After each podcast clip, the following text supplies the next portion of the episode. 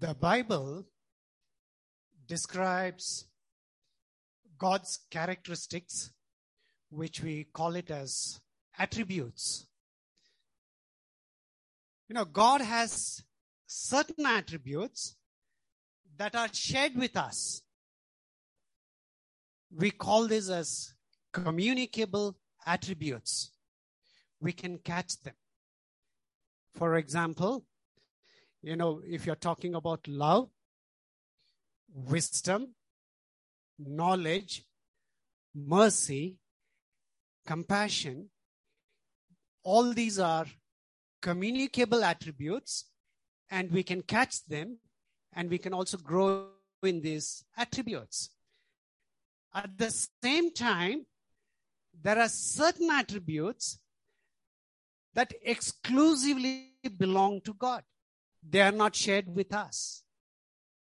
And we call them as incommunicable attributes. For example, you know, omnipresent, omniscient, omnipotent, you know, sometimes they even call us omni traits, omni attributes. Omni is a Latin word, all. When you say omnipresent, what you're saying is he's present everywhere. That's what means. Omni means all. So we call this as omni attributes, incommunicable attributes. Sometimes, you know, your mothers, they try to become omnipresent. Children, you would have realized. You know, they want to see all that their children are doing. From kitchen, they want to see. Not possible. if, if given a choice, they'll also go with them to the college. but that's that's not possible. These are all omni, uh, incommunicable attributes. So when we say life in the presence of God, you know, we are talking about the incommunicable attribute of God. That's what we are talking about. You know, we are talking about God's omnipresence. It means God is present everywhere. God is present everywhere at every point of time with his full being. That's omnipresence. So, what does it mean to be living our life in the presence of God? What does it mean? How do we live in the presence of God moment by moment? Is it possible?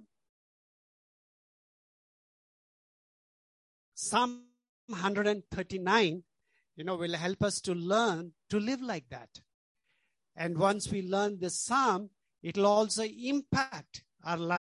If I go down to the depths, I go down and down to the deepest ocean, to that chaotic ocean. Oh, you are there. To Sheol, that is the entry to the hell. You are there. You are there. And if I go to the wings, uh, if I rise on the wings of the dawn, if I go to the far side, where the far east, where the sun rises, you're there. If I settle on the far side of the sea, for David, it was the Mediterranean Sea. So if I go to the far west, you're there. You're everywhere. You're everywhere. You know, God is present everywhere. Up, you're there. Down, you're there. East, you're there. West, you're there.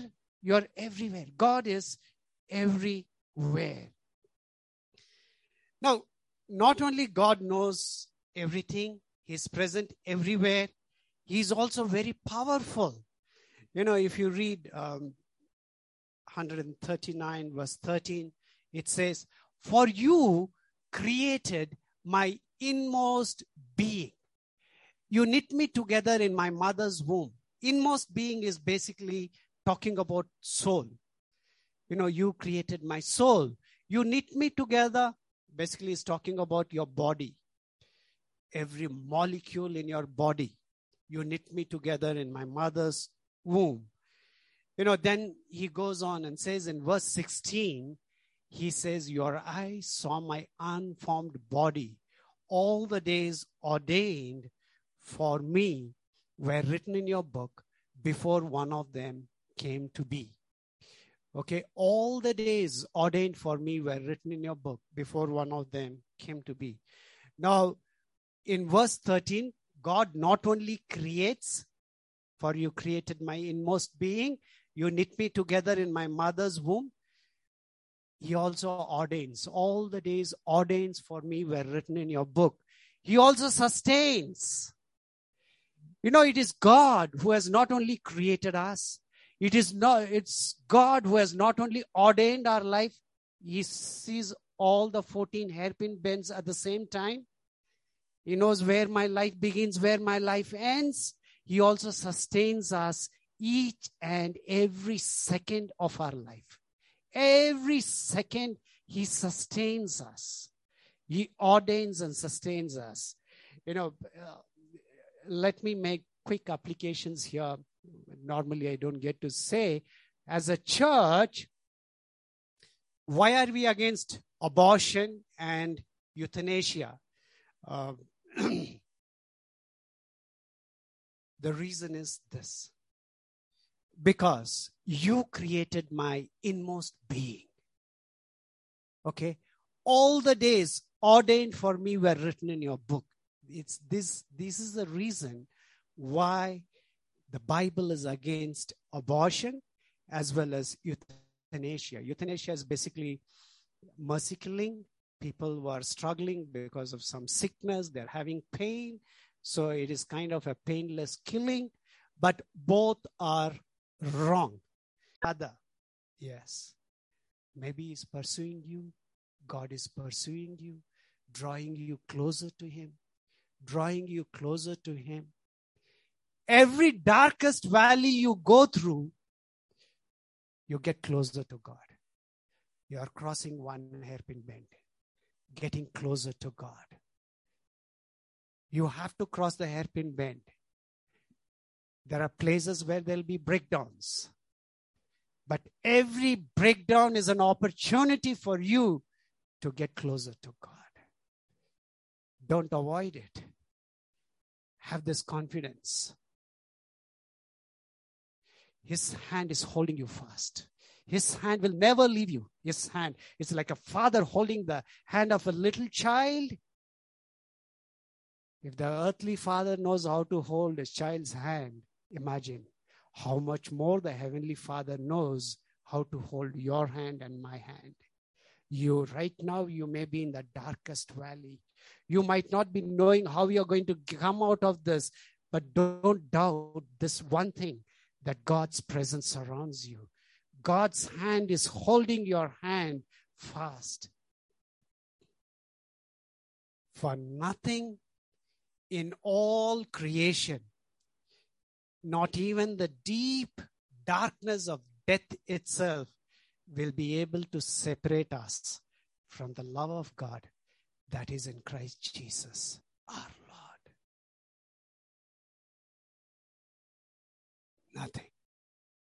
The more we understand this doctrine of omnipresence, God's presence with us, God's presence. Remember, when you get up, his face, not just presence, not some, you know, some air or some forces there. Just like as I'm standing in front of you, God Himself is in front of you. His face is in front of you. Wherever you go, His face follows. His face is before you. His face is behind you. His face is above you. His face is behind you. His face is under you. He's everywhere. And His hand that nail pierced hand is holding your hand fast. It's only when you run, you, you think that the money and your position and your designation will, you know, will help you. You are discarding this hand, the hand that is holding you. Too often, as worldly people, we run after things of the world thinking that they will give us relief. They will give us you know, that solution to our problem. There is a hand which is holding you right now, right now. The nail pierced hand is holding you. Whatever might have happened, whatever mistake you have committed in your life, He, you, from your conception to death. He knows you. Even before a word is on my tongue, you, Lord, know it completely. In and through our failures, in and through our mistakes, in and through our sins, this God is pursuing us. Is it not so reassuring this morning? Your life is not determined by one failure, one mess up. It is God who is with you. He is going to take you home. He'll hold your hand. You say, I'll hold on to him a little bit, I'll hold on to him a little bit. It doesn't work. Hold on to your father's hand firmly. Believe that he's holding you. And this God will never let you go. You can never get rid of God's presence, and God will never let you go because he's holding you tightly. Shall we look to the Lord in prayer?